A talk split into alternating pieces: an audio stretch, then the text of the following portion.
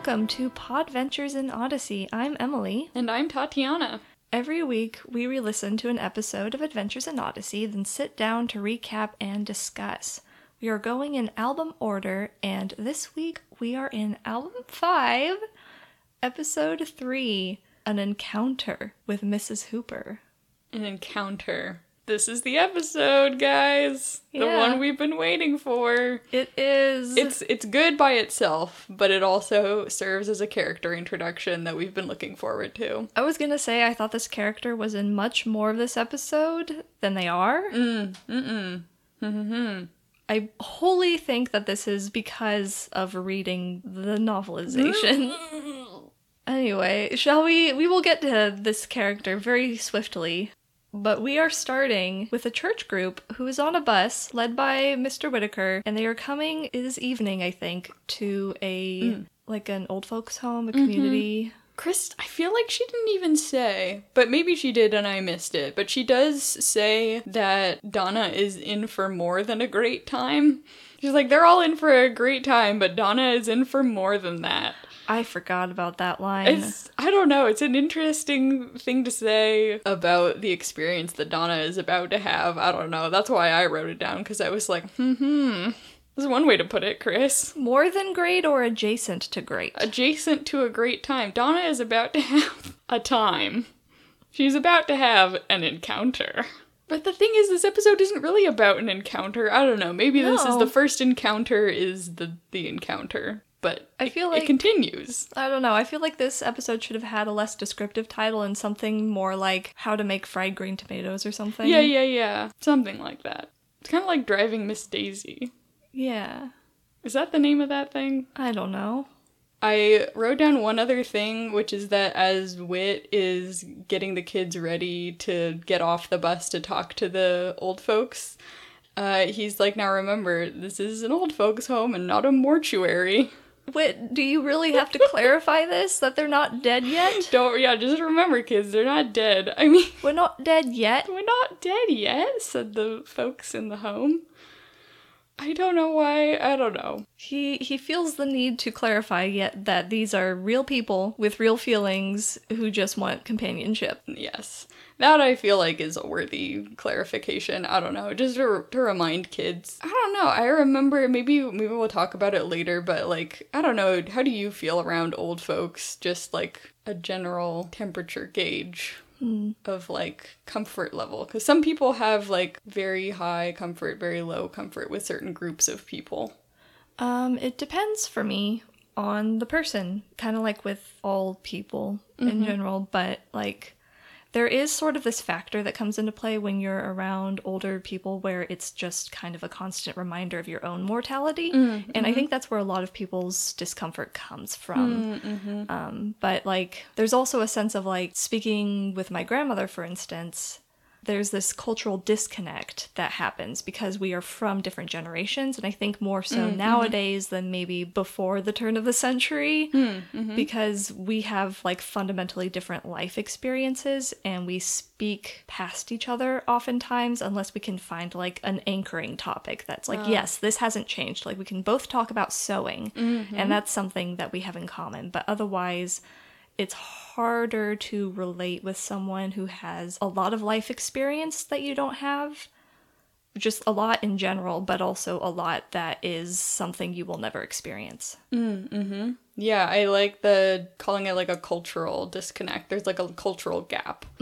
Yeah, because I think yeah, part of the factor for me is the I don't know if it's like so much the mortality as it is like I don't want to like hurt them because they can seem fragile. Like the same issue as with handling a baby. Yeah, don't hold, don't hand me a baby ever.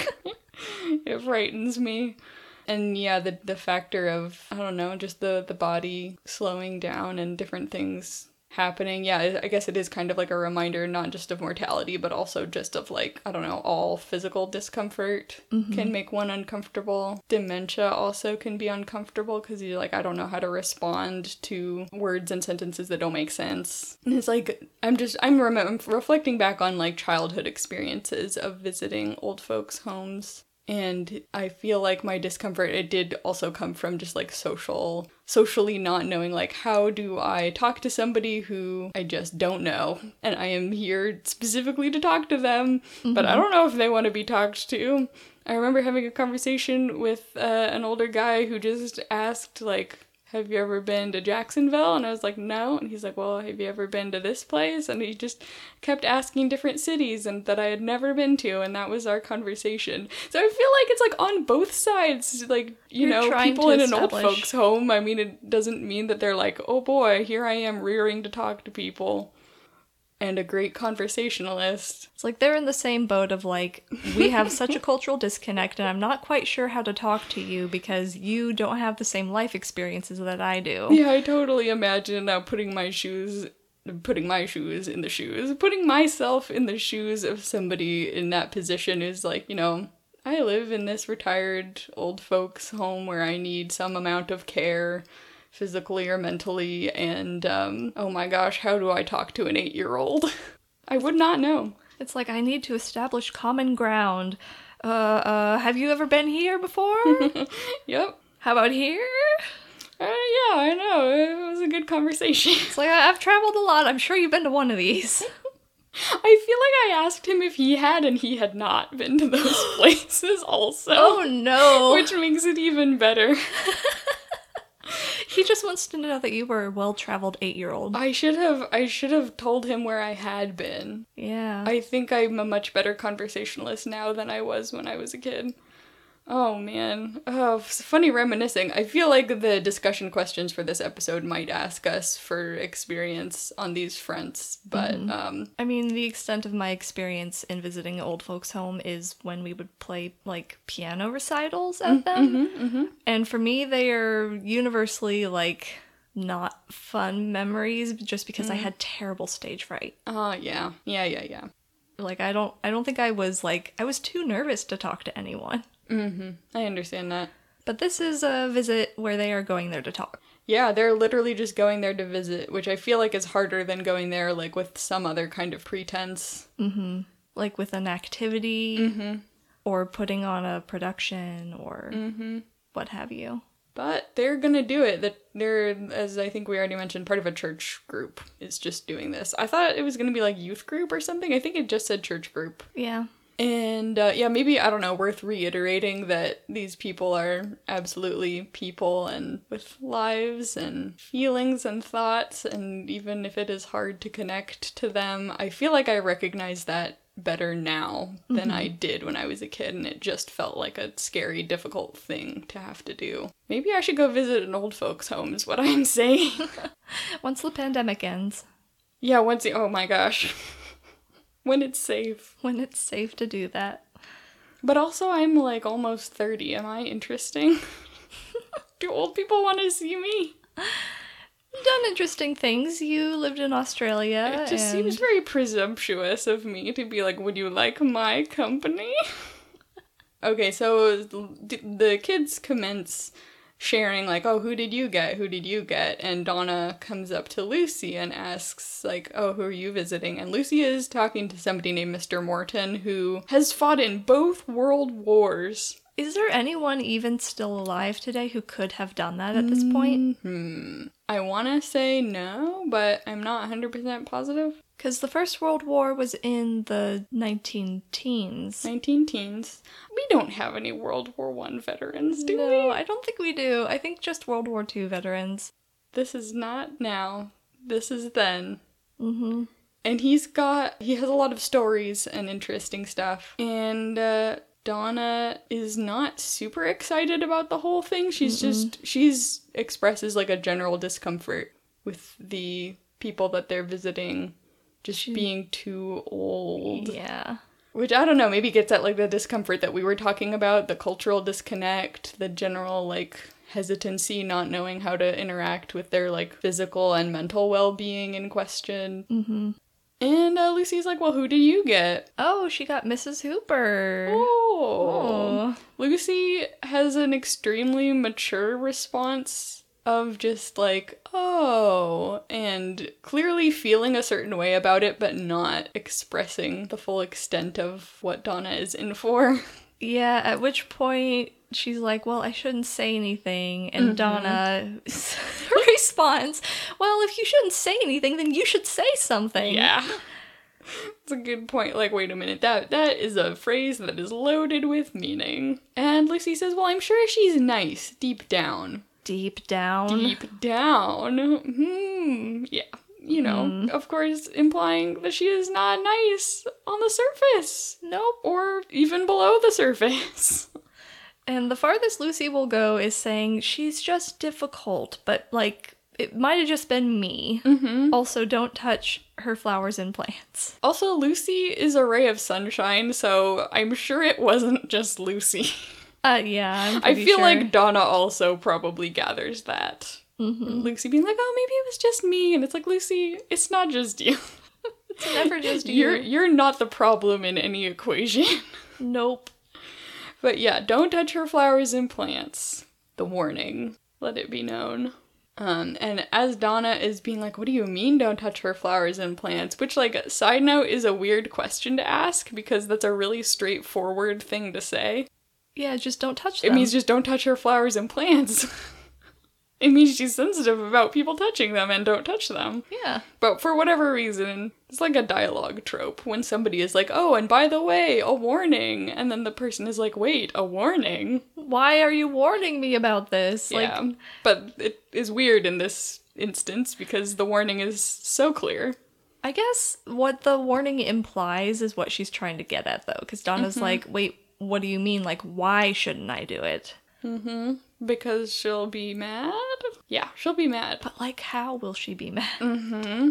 Yeah, like, tell me what will happen to me. Exactly. I Um, want tell- the details. Tell me what's happened to people in the past who have been in my shoes. Prepare me, please. So, as Donna is wondering this, we're introduced at long last to our boy. Donna Barkley. Over here, Squirt. Huh? Oh, hi, Richard. What you doing? We've had a boy before, who is Eugene, of course. This Look- is our other boy. This is maybe a, a millennial way of just referring to characters that are near and dear to our hearts. He starts out so terrible. Yeah, he does. Okay, so uh, talk about your experience with listening to Odyssey with me a few years ago. Oh, yes. In which you had not heard a large portion of the first 50 albums, and you had never encountered this character who, shall we say, is Richard Maxwell. Brother to Rachel, Mm-hmm. who was Donna's friend from the episode Bad Company, you Mm. may recall. Mm-hmm. Last album. yeah. So so when we first listened through Odyssey from beginning to end, albums 1 through 50, and when this episode came along and I was like, "Oh boy, here he is. It's my boy." And Emily, what was your feeling? I was like, why do you care about this person? This is like a one off little bit role in a weird little episode that has no like connection with the rest of Odyssey. Why? Why do you care? Why why do I care? Out visiting with a church group?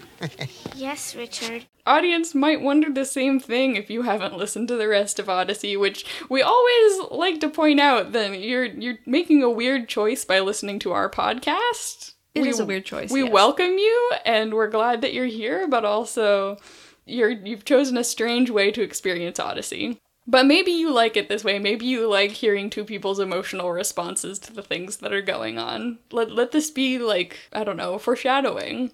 Foreshadowing of the fact that this character is going to be so much more important than he is right now. It becomes increasingly more difficult not to talk about future episodes, let me just say. No. Okay, well, we haven't even said what happens in this episode I know. with this character. So He's here. he, he is here. I actually wrote down that exact same sentence. Uh, he is here. Um, how would you characterize Richard in this scene? He's like the stereotypical big brother Of kind of character of the friend. Yeah. Like the way that I imagine if I had a big brother would talk to like my friends. Mm-hmm. Or I should say the way I imagine my little brother if he were older than me would you know actually he does this anyways. He, yes, he is very much like the, I don't know, pesky, I guess. uh-huh. But not like, I don't know, not annoying. Like, he is doing it very deliberately. calls her Squirt. Yeah. She's 12? Mm-hmm. I'm like, how much older are you than her, sir? Or boy? Sir or child. Somewhere in between those teenagers. Yeah, I don't know. He's like he he comes across as kind of like a cool jerk. Is maybe how I would describe him. And uh Donna is like, ugh, you, older brother of my friend. I roll. he thinks he's being cool. Mm, yeah. And he's also like, hey, where's Rachel? And where's my little sister? Wherever you go, she's usually around somewhere. Rachel? Yeah, well, what do I have another little sister you hang out with? No, I haven't seen her in a while. We don't really, um, she hangs out with another group of kids. Oh, I get it. He's surprisingly understanding. Yeah. I wonder if he kind of knows what their dynamic is. Like he knows that his little sister is a troublemaker and that Donna is very straight-laced, mm-hmm. which probably made it weird that they were hanging out so much in the first place. But yeah, he like immediately is like, "Okay, yeah, I know, I get it." And he wants to know who Donna is here for, and she says, "Room 754." Mm-hmm. Did you say 754? Yes. Mary Hooper. Ooh wee. What are you visiting her for? Uh-oh, Spaghetti-O. Oh, Not a direct quote. she don't want friends. What I wouldn't give to hear Richard Maxwell say "uh oh, spaghetti-o." But yeah, yeah, no, she she don't want friends. She's a mean lady. And Donna's like very adamant that she's going to try, and he's like, well, you can try. Yeah, exactly. And he uh, he shows her to the room, and then uh, says, Well, do I get a kiss and Donna's like, "Get lost, Richard." And uh, he gives her the warning once again. Oh yeah, by the way, don't touch your flowers and plants. Why does everyone keep saying that? And now I'm gone from this episode. Goodbye. And that was the point where I was like, and then he comes back later, right? I also, like, in the back of my mind was like, don't we see more of him? But absolutely not. No, he's gone. He was there and gone. Do we want to say anything about Kiss Goodnight? Will it be weird if we talk about it or weird if we don't talk about it? Oh, hmm. Well, we can talk about it, and if it's weird, we can cut it. That's our motto. If it's weird, we can cut it. Yep. If it's weird, we can keep it. Oh, Is more our motto. some better motto. What do we, where even begin? I feel like this is one of those things that feels very much to me like a cultural moment. Like it feels oh so 80s. I don't know, it feels like the kind of thing that would be like in an 80s movie. That's why it strikes me as like such an annoying big brother of the friend kind of thing to do. Or it's like you hesitate to call something like that harmless just because it's like leaning on bad territory. Mhm. It's walking the line there. You know what this reminds me of? This is like the baby it's cold outside discourse. So, if you're not familiar, Baby It's Cold Outside has gotten a lot of flack over the years for having the kind of language that feels like it just feels coercive. Mhm. Yeah, it feels yeah, it feels um like the kind of talk and behavior that should not be romanticized. Like it feels skeezy. Yeah. Because it's like a, a guy saying, like, you know, trying to persuade a woman to stay at his house despite the fact that she wants to leave. Mm-hmm. I mean, yeah, like when you describe it that way, it sounds really bad. But that's only one reading of it, and that's the modern take because I mm-hmm. think in our context, our current cultural context, if someone was doing that, that is what would be going on. Yeah, that would be a skeezy thing. Then there's a second layer to it, which is that when that song was written, probably in the 40s, yeah. Uh, it might be the 40s, 30s, 40s, 50s, some something like that. I don't know when it was written, but back when it was being sung, the cultural context was one in which that format of dialogue between a man and a woman was romantic because there was a cultural expectation for the woman to protest. And so there's like a different script that you're following. Cultural scripts are like things that we all know how to follow, like when you go to the grocery store and they say paper or plastic, and you say paper, please, and they say, How was your day? And you say, My day was fine. Like, this is a script that we all kind of absorb culturally. So, there's like a cultural script going on in Baby It's Cold Outside, in which the man says, Oh, you should stay for these reasons. And the woman says, No, I shouldn't stay for these reasons. And it goes back and forth, and it is a romantic script. One in which the woman is supposed to be absolved of like responsibility. Yeah. Specifically. Mm-hmm. Like it's supposed to take that burden off of her. And uh and so that's that's like the second layer of it that is like you know the song wasn't problematic in its day but then you got to go another layer deeper which is saying the culture at the time that created that script had its own issues in which a woman expressing herself directly and saying no i don't want to do this. Maybe it's not good for that to have a double meaning you know what i mean it's like it might be good for your meaning to say like no i don't want to stay in your house should probably mean no i don't want to stay in your house and that's kind of where the culture has landed today Mm-hmm. i'm gonna go out on a limb and say that that's a good thing that now people would say like your yes means yes and your no means no It's very biblical. very biblical. So yeah, I think that that's a good thing in a context like consent in which the stakes are high. Let's put it that way. Yeah, the stakes are not as high in this particular scenario because mm-hmm. we don't actually think that Richard is expecting a kiss goodnight from Donna. No. But I feel like there's parallels in which this is like a bit of a cultural script of Right. like, I'm your friend's brother, so it is my job to pester you. And one way in which it's like culturally appropriate to do that is, you know, by saying, Give me a kiss goodnight, even though I don't want one or expect one from you. It's like playing a role, but it's a role that, like, today's society would probably say, maybe don't do that. Don't say those kinds of things to people. It's become important to say what you mean and mean what you say in context when it comes to, like, physical affection. Mm-hmm. We say that that's, like, a good way to put it. Yeah. And yeah, so anyway, that's the discourse on what no kiss goodnight. Uh, that line, however, is very in character for Richard, as we are going to see throughout the rest of his arc. What do you mean, problematicness? In that he is entirely problematic.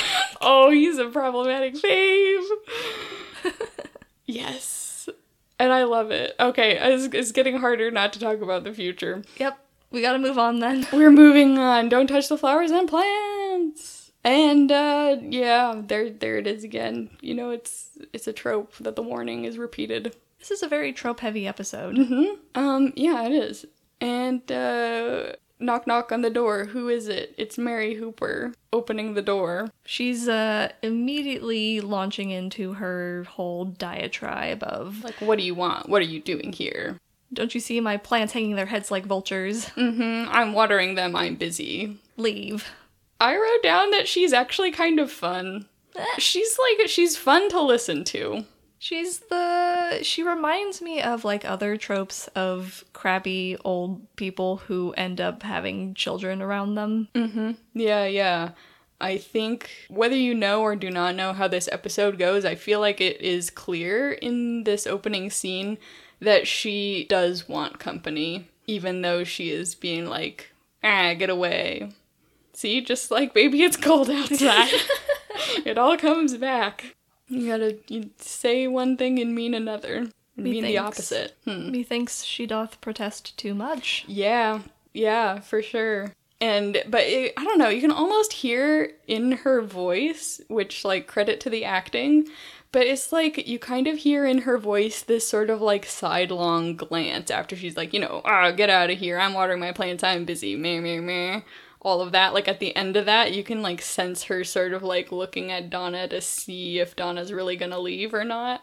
She's doing her best to scare her off, but like this reminds me of something I've seen like an anime actually.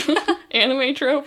uh not so much an anime trope, it was a Ghibli film actually. Mm. In which the character she becomes very self-sabotaging in all of her relationships. Mm. And this mm-hmm. kind of reminds me of that in that like as soon as anything starts to go well with people, she lashes out at them mm-hmm, mm-hmm. in response because she's like, no, you're not treating me the way I expect to be treated right mm-hmm. now. But there's kind of this implicit feeling of, no, I want you to come after me because that means, like, no matter what, you won't leave me, even if things go badly. Mm-hmm. So I'm going to make it as bad as it can possibly be so I will know, like, who my real friends are. There's also an element of self sabotage that is like a control issue because people have been like their life has not gone well and it's due to circumstances outside of their control, they can feel like, well, everything is going to go badly anyway, so I might as well make it happen because it is less anxiety inducing to feel like, uh oh, things are going good. That means it's going to be bad. And that tension can be kind of unbearable. So they're like, I better make it bad quick. Yeah, I feel like there's there's like a, a lot of things going on with this lady. All of the above. But Donna is immediately curious about her flowers and plants and like everything that she has going on. And I like that one of the first things that Mrs. Hooper asks her is like, "Do you care?" And Donna's like, "Yeah, I care." And she's like, "Do you really?" And Donna's like, "I mean, kind of."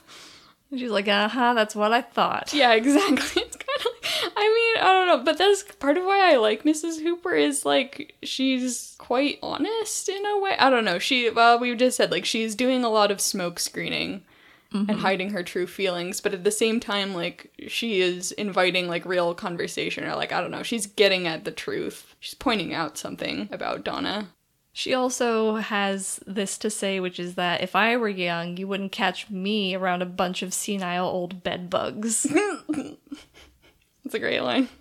Um, uh, a line that I wrote down from her is I take visitors in my home. This isn't my home. Because I feel like this is the first time I noticed that line. I don't think I noticed it ever before. Because it was like, oh, you take visitors in another context? Because it seems to me like you're the kind of person who is like this. But I don't know.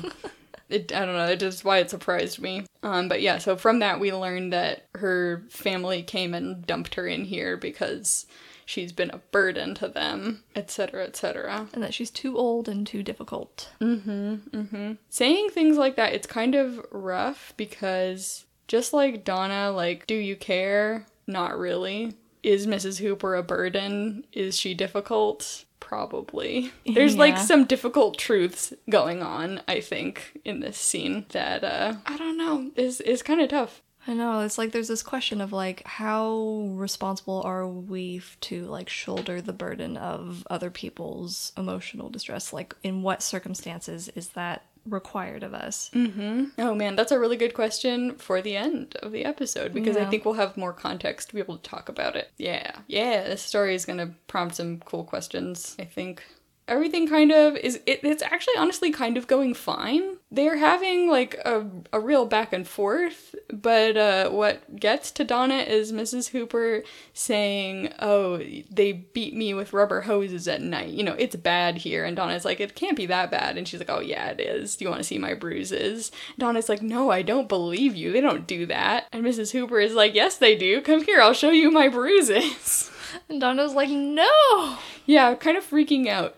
I mean, I'd freak out if someone tried to show me their scars from something when I didn't want to see them. This honestly makes me as uncomfortable, if not more so, than the kiss goodnight kind of thing. Yeah. Because I feel like, at least with the kiss goodnight line, that follows a script that I can understand. Mm-hmm. Where it's like, oh, yeah, you're a teenage boy being annoying, but. Like a person being like, come here so that I may show you my physical injuries.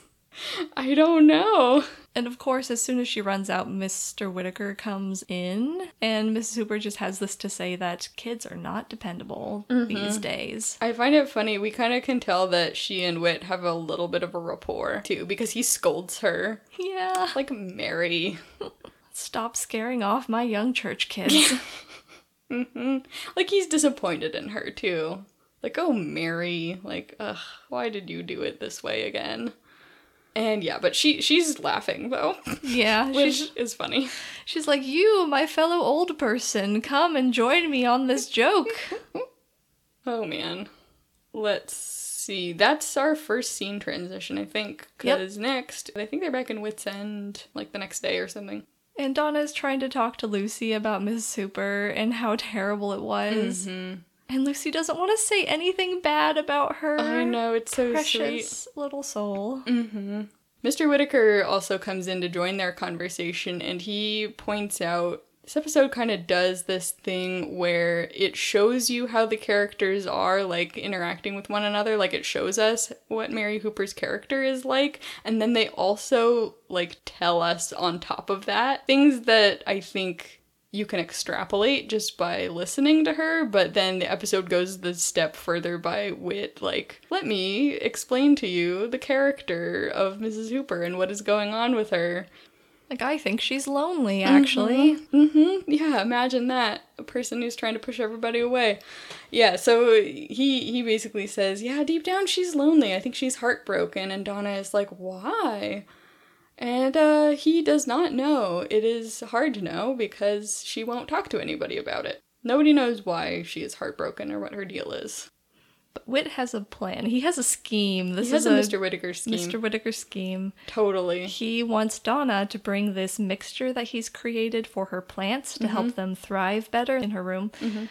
And he gives her the instructions on how to administer it just a little bit at the base of the plant in the soil. Mm-hmm. And he's like, I want you to deliver this, Donna. Yeah, you, Donna. And You. Donna is like, no, why me? And he's like, please, you, please. And she's like, oh. It's the kind of please that is like, I'm not asking, I'm telling. Yeah. like, you kind of have a choice, but not really. I wrote down greenhouse because we talk about the greenhouse part of Whit's End sometimes. It like is never in episodes. It's always in illustrations. But yeah, I was like, maybe this is greenhouse related. He developed it in that greenhouse. He did. On his own plants. Definitely. Um, but Donna, yeah, Donna agrees, and so she she gets there, and um, Mrs. Hooper is really upset and bedridden and being her cantankerous self. She thought that Donna was an orderly at first and Mm-hmm. She's is like, like, Why are you here? I wanted an orderly. Go get me an orderly. Her um her Oh. flowers look like they need help. That's right, her plants are dying and she can't get up to water them. Mm-hmm. Yes, because she is bedridden and the doctor has just been there poking her and prodding her and whatever. And Donna is like, okay, well, I will, I, if you want me to, I will water them. I have this mixture for them from Mr. Whitaker, who, um, knows something about plants. It surprises Mrs. Hooper. Donna's like, he knows about everything. She's like, no one knows about everything. Mm-hmm. Whit comes pretty True, close. but yeah, some people, like Mr. Whitaker, they kind of do. Um, but yeah, so she starts giving the plants the plant food, and Mrs. Hooper does the like, I don't know, sullen child sort of thing where it's like, I guess you can do it. Fine. I guess it won't hurt. I'm like, I can't stop you. Yeah, yeah, it was pretty like, I can't stop you. Literally stuck in bed. Donna names her favorite flower and she didn't know the name of the flower. Yeah. And I think that's their point of connection when she realizes Donna knows about plants. Yeah, I thought that was really nice. That was like the first time that Mrs. Hooper seems like genuinely curious and surprised by Donna. And I was surprised because Donna starts giving her some plant advice. Like she does it really well. by being like, I'm not an expert or anything, but I was thinking, I wonder if maybe your plants would be happier over there by the window where they can get some light away from this air vent. And like as nice and innocuous as that was, the way that she introduced that advice, I was thinking like people will be very, very touchy about things like plants. Mm-hmm. You know? Especially somebody like Mrs. Hooper. I don't know. I just thought that it seemed like, I mean, giving people advice in general can be touchy, but then especially about like the way that you care for a living thing. Yeah. Kind of like how people can get touchy about parenting advice, but like scaled way, way, way down. But still. The plants are still your babies. Yeah, your baby plants. Your Baby plants. But yeah, I so I was very surprised that Mrs. Hooper takes it super well. Also, the fact that she was receiving this particular advice made me think she doesn't really understand how to take care of plants, does she? Yeah. That's kind of our first clue that something is like not 100% right with her. I mean, besides her attitude. she is, I think she is kind of experiencing some cognitive symptoms. Yeah. of um of what we will find out i think the scene there's like a soft transition to donna helping her walk around the room i couldn't tell if this was the same day or not did you pick up on Um, that I think it's a different day. It, it feels implied that this has been like a multi day relationship developing. yeah, it does And the fact that she went from not being able to get out of bed at all to four laps around the room also makes me think this is a different day. Yeah, Donna is basically coaching her, like, come on, just a few more steps, and helps her back into bed. It is very difficult, let me tell you, to get someone who is needing that kind of physical therapy to do it. They are like that, yes. Yes. Uh, yeah, because she, um, something is wrong with her hip, I guess we gather. She says something funny, which is you should work for a health spa or a concentration camp. Oh my gosh. Yikes. Yikes, Uh, indeed. yeah, so she's like, I don't know what's wrong with my hip. The doctors, like, they say I broke it. but she doesn't remember breaking it. yeah, it. quote unquote, they say I broke it. That's such an extreme thing to have happened in your life to not remember. Mhm. So, yeah, that's like our other clue that it's like, whoa, okay, there's been some kind of major trauma, which she tells Donna what it is. Yeah. It is that her husband passed away Eight months ago. only eight months ago. That's so recent. Mm-hmm. And Donna asks about the photo that she has of him. I guess there's a photograph of her husband, and Donna's like, I've been wondering about him and wondering if he's as nice as he looks. She's like, oh, he was nicer. Oh, that's really sweet. And it's strange. I don't know. Is it sometimes like the super nice person marries somebody who has like a really cantankerous side to them? Opposites attract. Opposites attract. I don't know. It seems like also maybe this like grief and trauma has brought something out of Mrs. Hooper. Maybe some like I don't know. I have a lot of thoughts about like the psychoanalysis of this character. like she might be a stern person like on Mm-hmm. a regular basis but she's become like extremely cantankerous because of this Mm-hmm. event What it feels to me also, the, the way that she's behaving, being very childish, is that maybe she's reverting to some patterns of like her nuclear family growing up, family of origin stuff that maybe was like different in her married life. And then without her husband, she's like reverted back to an earlier way of behaving and coping. I don't know. That's just kind of what it made me think of could be when said that she had a super nice husband. And uh, yeah, she says to Donna, like, oh, but you couldn't understand. But what do we know about Donna, guys? Mm, what do we know what do we remember What do we remember? Donna. The, the saddest episode of Odyssey, maybe to date, maybe ever. Mm. donna has also lost someone very close to her Mm-hmm. Yeah, her own age, her best friend. And yeah, so she she tells Mrs. Hooper about that. And uh, I like what Mrs. Hooper has to say about it, which is what a terrible age to lose somebody. Actually, any age is a terrible age. And yeah, I feel like that's true. I feel like I don't know what it's like, really, actually, to lose somebody really close to you like that, like a husband or a best friend. But I feel like there's almost like a sense of like when somebody is old, it's like you expect to to lose people or you expect old people to have lost people close to them and so like that expectation makes it seem like oh it must not be so bad. I don't know. Maybe that's just my way of coping with that kind of tragedy is being like oh it's not that bad for them. i think there is something that happens over time where our brain is really good at forgetting trauma That's true. That's true. And maybe you get more practiced at grief. mm-hmm. But at More the accustomed to same it. yeah. But at the same time, I think it's also just incredibly difficult. And maybe I'm just maybe I just don't have a lot of exposure to that in my life. Yeah, it's like the closest people I've lost to me are older family members. And even then, I was fairly young when I lost my uncle, which was the first death I ever experienced in my family. Mm-hmm. And then my grandfather was the second one, and that one was really difficult for me, even though we hadn't really seen that side of the family for a few years at mm-hmm. that point. I spent a lot of time in the summers, like with them, and they would come out and watch us when my parents went on vacation and that kind of stuff. So mm-hmm. I remembered I had a lot of good memories with him, but it wasn't like someone who was present in every day of my life. Mm-hmm. Yeah. I think when an older person passes away, I think there's like a narrative expectation as well because like we kind of make sense of our lives through stories and it's like you grow up and you get old and then you die. And so it's like if an older person passes away, we kind of have a we have a narrative way of making sense of that is like, "Oh yeah, that happens. You get old and then you die." And so yeah, I don't know. So that makes it a little bit easier. It fits That story makes it easier. Yeah, it fits our story of the world. Mm-hmm. But I appreciate Mary Hooper pointing out at any age it's bad to lose a person. Grief never gets easy. No. And Donna asks her, Do you feel like, are you really sad about it? Do you feel really bad?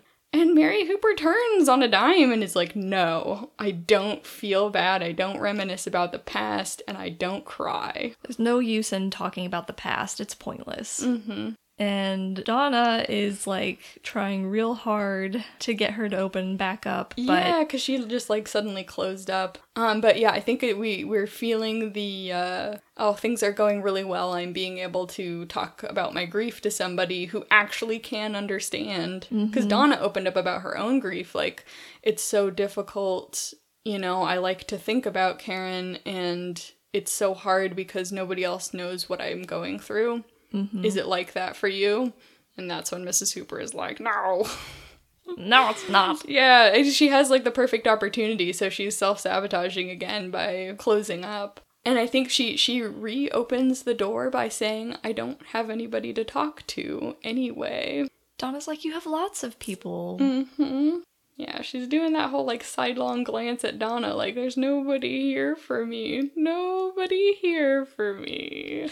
Mrs. Hooper, Donna just Yeah, offered. Donna, Donna literally just asked to talk about it. But yeah, Donna is like, you do have like you have family. Like uh, you know, I, I've heard that you have a daughter, and um, we gather now that she has a broken relationship with her daughter. They don't get along. Hmm. And Mrs. Hooper does not understand why. Donna very gently points out, well, maybe she's like I was when I first came here. Maybe she's afraid of you. Mhm. And Mrs. Hooper is like, don't be ridiculous. But also, like, I was surprised at how well this conversation went once again. Just like the advice thing, like telling people, like, maybe your relationship with your child. Maybe it's because of you. Maybe it's because of you. Yeah, I don't know. It just feels like such a deeply, deeply personal thing. But maybe it's because Donna is a kid who doesn't know her that well. Mhm. When it comes from somebody like that, maybe can be heard more easily. Which is the point of this episode, in fact. Kind of, yeah. But I don't, I don't know. I just feel like family situations and family relationships like that can be so incredibly complicated. And so I was just like, oh man, Donna, tread lightly. Mm. But it just, it goes well. And I'm like, mm, good for you, I'm glad. Yeah, cool. Um, And then we have another soft scene transition into Whit's office. yes, where Whit is hanging up with an operator. And uh, I was like, operator? Yeah, I know. I was like, whoa, operator. Uh, I guess he has ascertained something. Uh, what I wrote down is Whit helps Donna interfere with family stuff.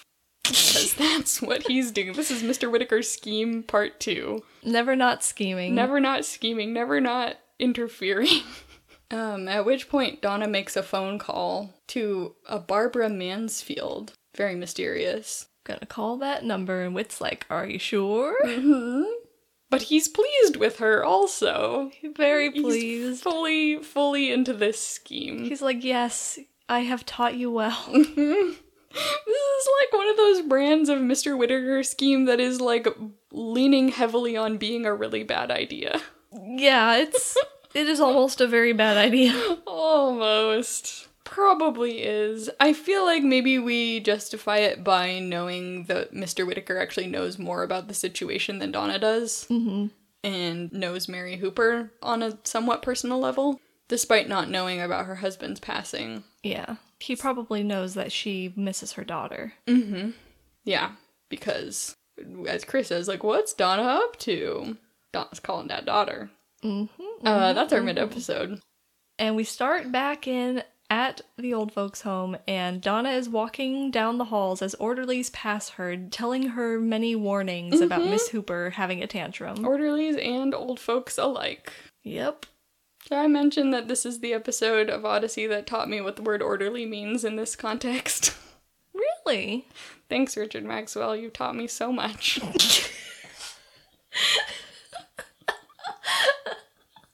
No more context for that No, one. yeah, no, take that line out of context. I will endeavor to say it again as many times as possible throughout Odyssey. It'll only become more sincere.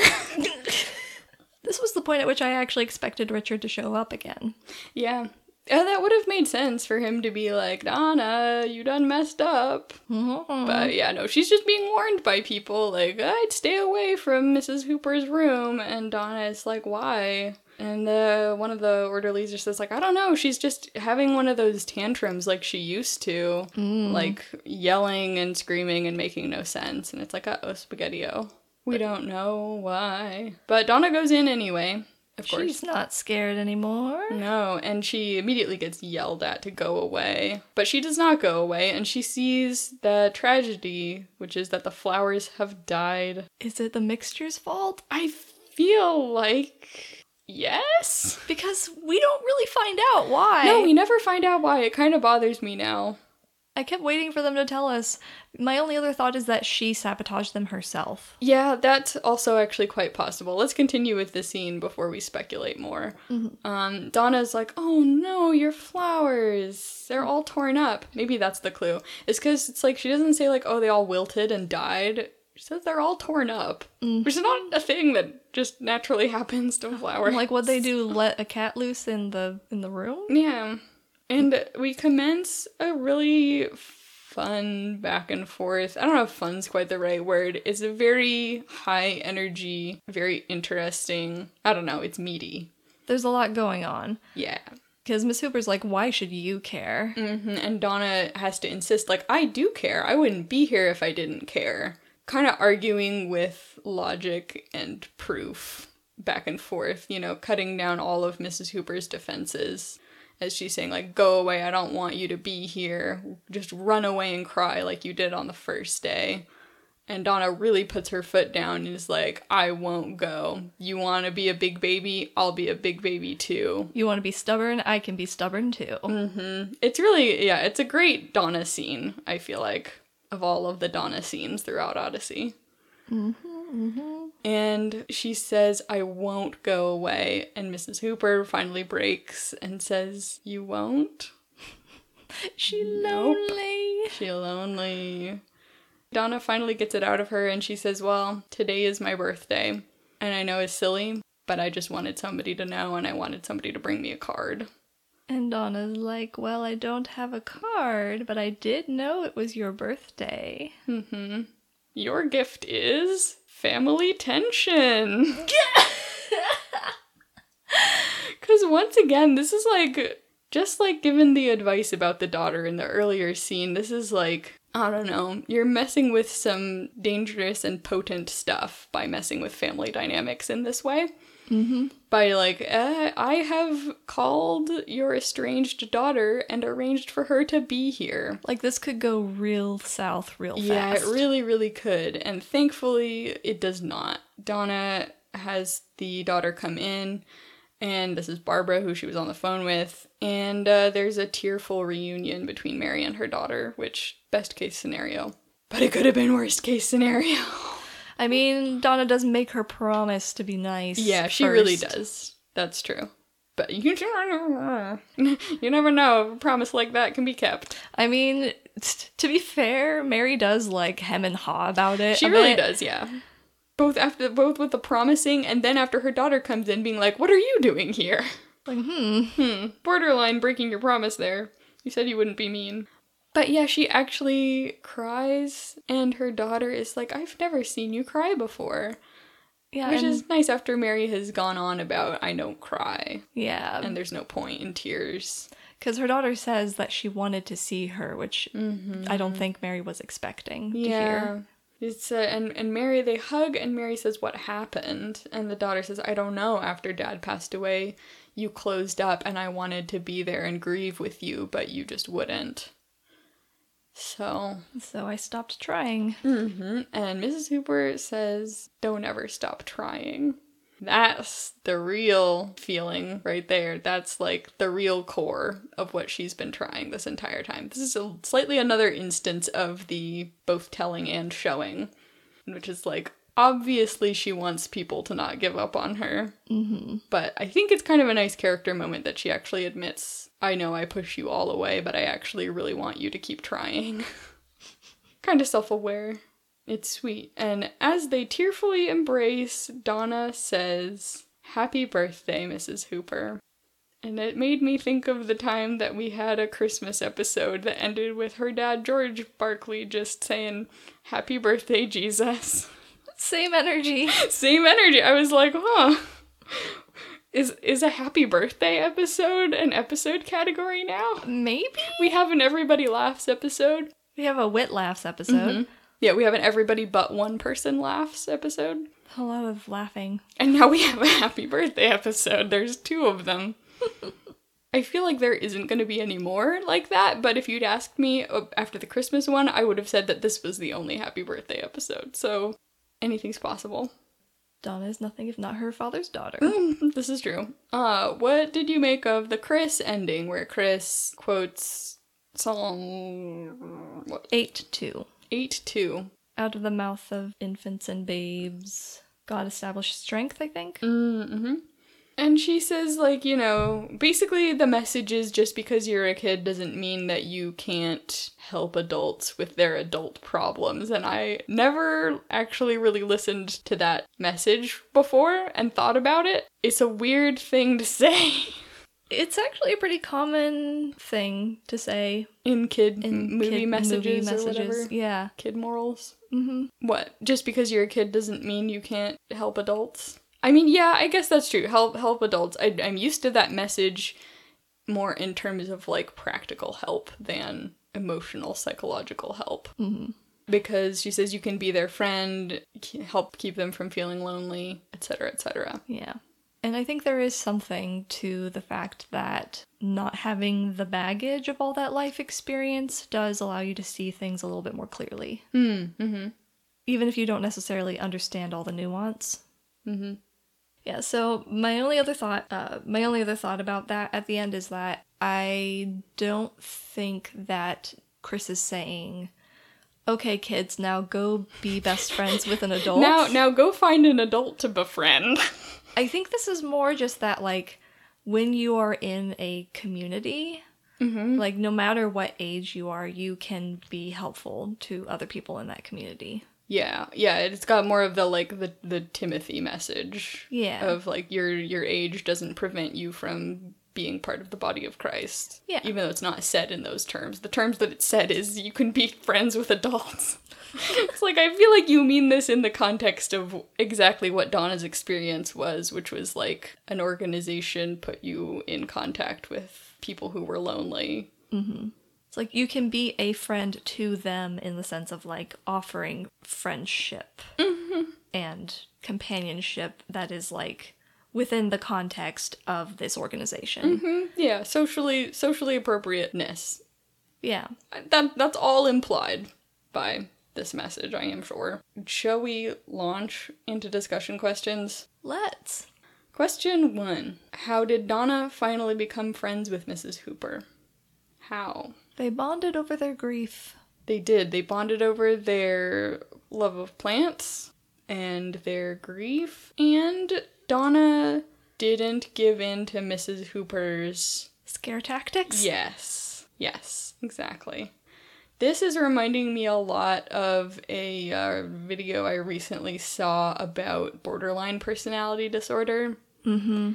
which um, is a personality disorder that it comes with a lot of different factors, but a large one of them is pushing people away or going through phases of you either push them away or you adore them, like specific people. Like you'll put somebody on a pedestal and then you'll turn on a dime.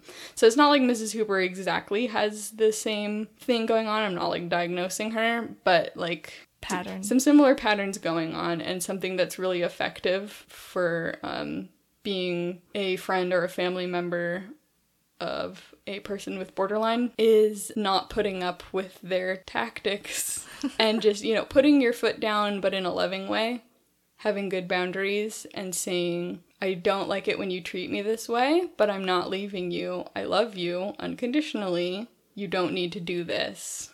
You know like because they want to be loved and they want to feel loved and that's like an effective way of relating with them. It can be super hard but yeah i feel like that's kind of what was happening in that last scene and donna is like i'm not leaving and if you want to be a big baby so will i I feel like it is also important to say that there is like a limit to the emotional labor that you should do in a situation like that. That kind of comes around to what you were saying earlier about about this very topic. Yeah. At what point is it your responsibility? Mm-hmm, mm-hmm. Like yeah. how much of it is? Yeah, how do you draw the line? And I feel like this also kind of connects to the hands and Lafitte episode, which what was that episode actually called? the body? The body, I think. I don't even remember. I don't know. It's an album before. You can you can look it up. You'll know what we're talking about.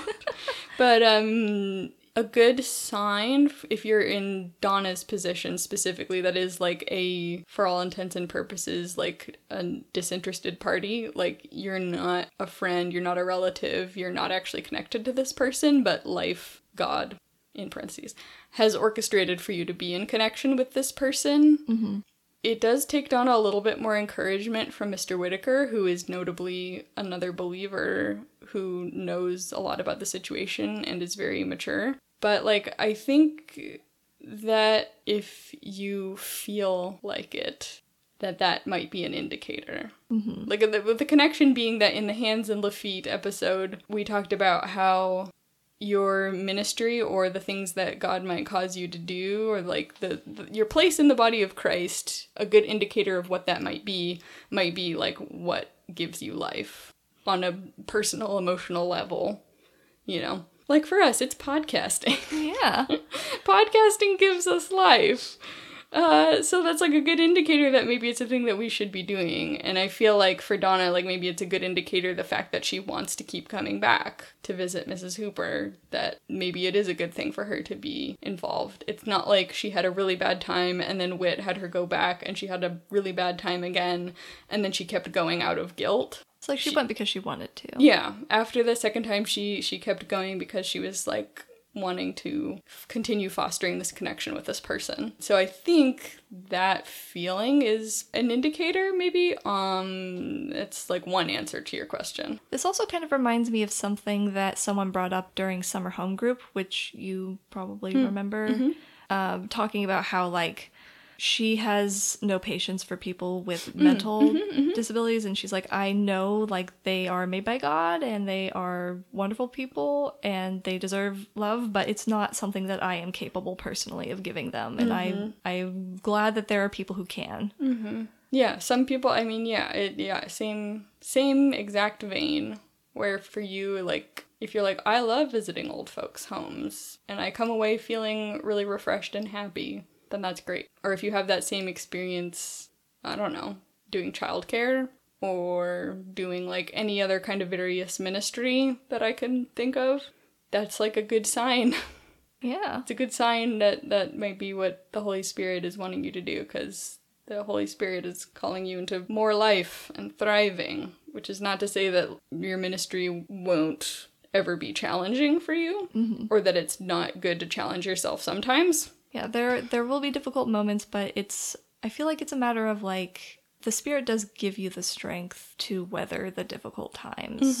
And will, I think, uh, also like things that are done in the right spirit of like, I know that this isn't something that is that I am good at or whatever it may be, but I'm going to do it because I think it honors God or like I'm I'm sure that it will honor God for me to go and like visit these people. Mm-hmm. Then God will bless that, even if it's not like your calling to do as like a permanent ministry. That kind of i feel like that kind of gets on like one side of the question which is regarding people who are not in your friend family circle. Mm-hmm. And then the answer is different if it is somebody with whom you have an existing relationship. Because I think you want to avoid getting into a situation where you are experiencing abuse. yeah yeah i think that is like the bottom line it's like how do you be in a relationship where you are loving them but also one in which you are not being either taken advantage of or abused intentionally or otherwise mm-hmm. Because that's what it sounds like what happened with Mrs. Hooper's daughter is that mm-hmm. she's like, I couldn't withstand the abuse anymore. Mm-hmm. Yeah, probably being like emotional, verbal type of abuse. But um It's like, I love you, but like it was just too much for me. yeah, I guess that's such a personal thing as well. Knowing like where your boundaries are, it might serve you to like spend some time thinking about it and deciding like this is something that I won't tolerate whatever that thing may be. You might you might come up with lines for yourself that you would not like to be crossed and then you have to stick to that and express that and say like I cannot see you right now because I will not be treated in this way.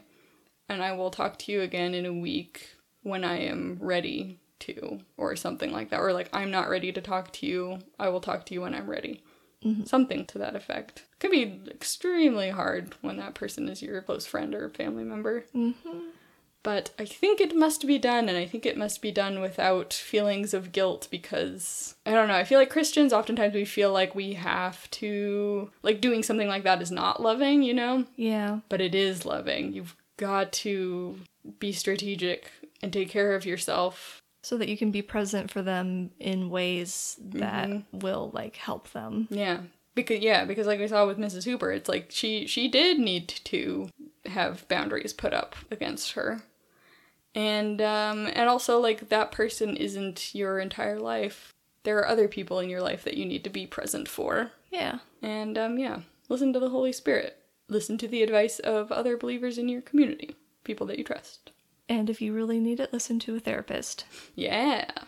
Good advice. That's our adventures advice for today. We're an advice column now. Yeah, we could be though. We would be really good. we should call people to email us your problems and we will solve them. We'll be your agony aunts. Yes. You taught me what that meant this week. I learned what it meant this week, Wow. It's just an advice columnist, but British. but British. I feel like question two Have you ever talked with a senior citizen who isn't related to you? We've kind of gone over. Mm-hmm.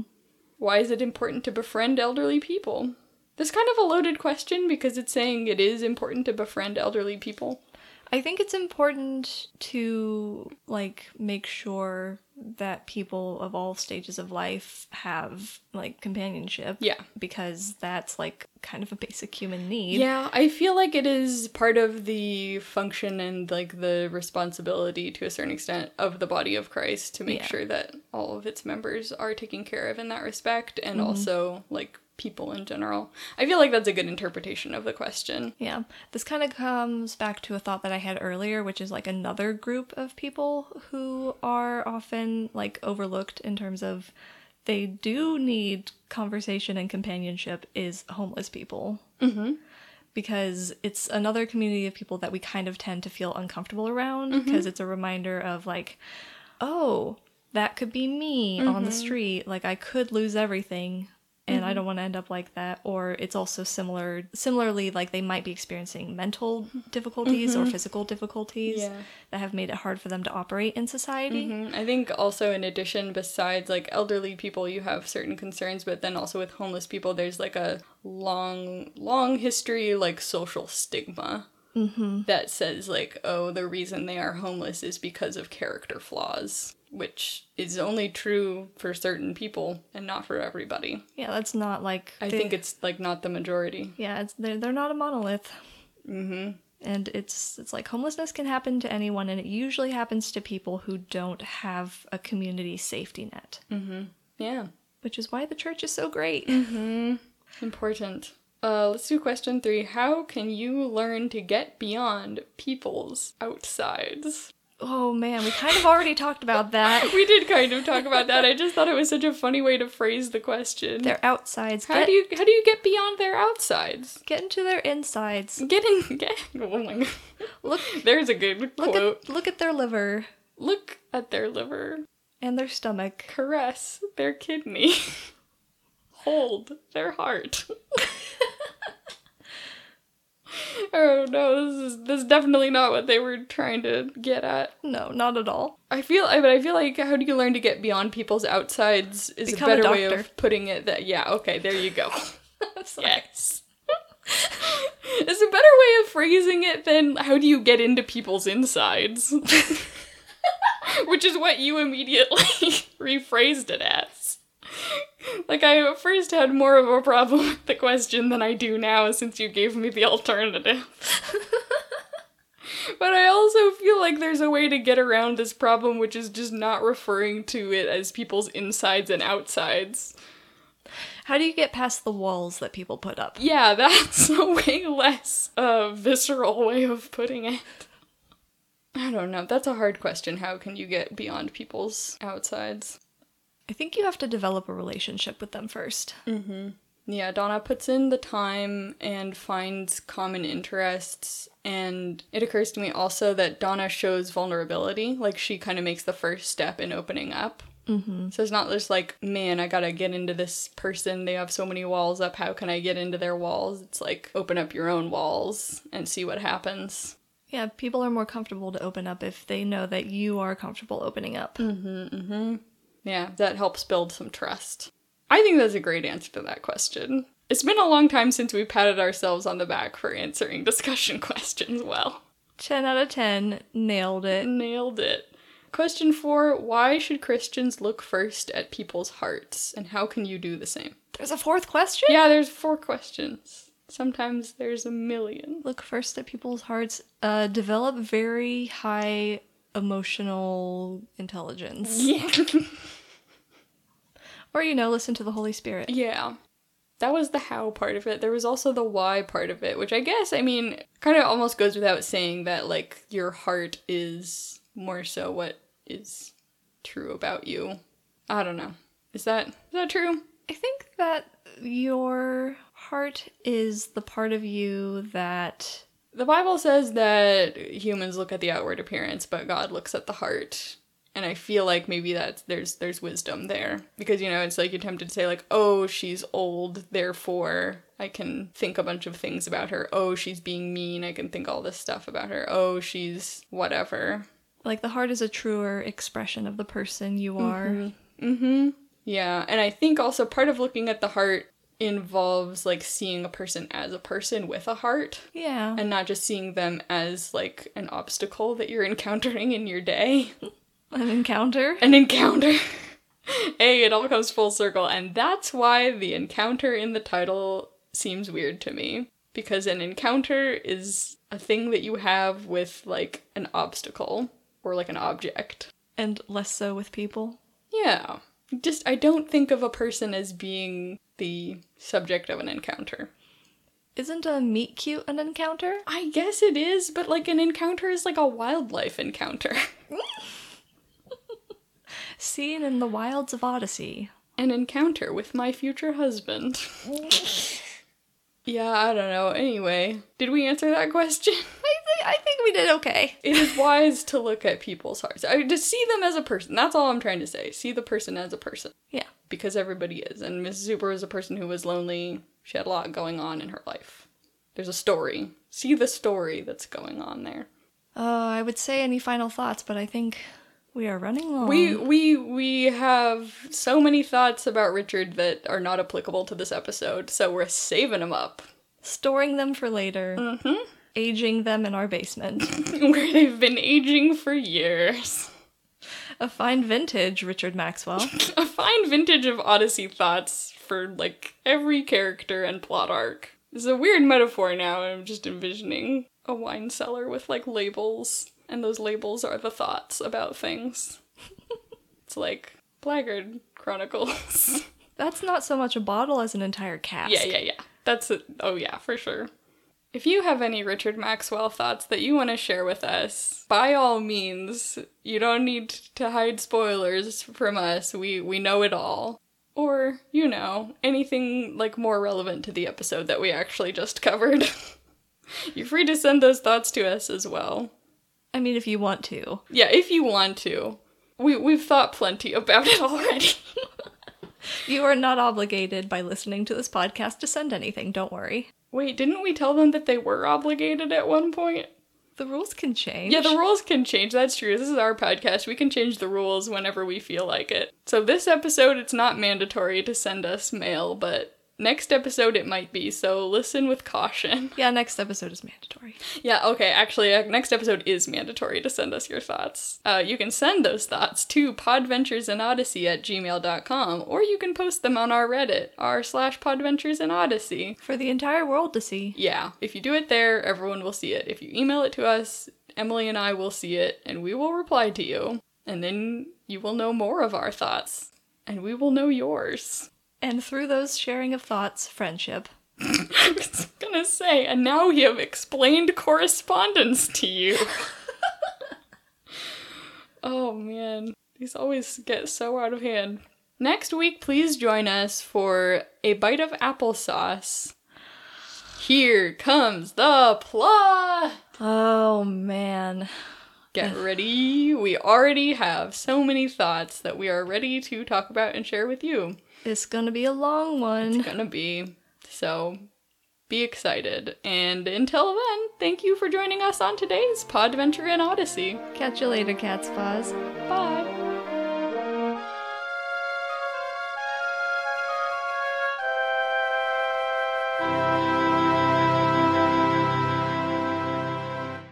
Or I could call it an encounter with Richard Maxwell. People will expect us to talk so much more about Richard than we actually did. We like hardly talked about him as a character. We ended up talking a lot about a Christmas song.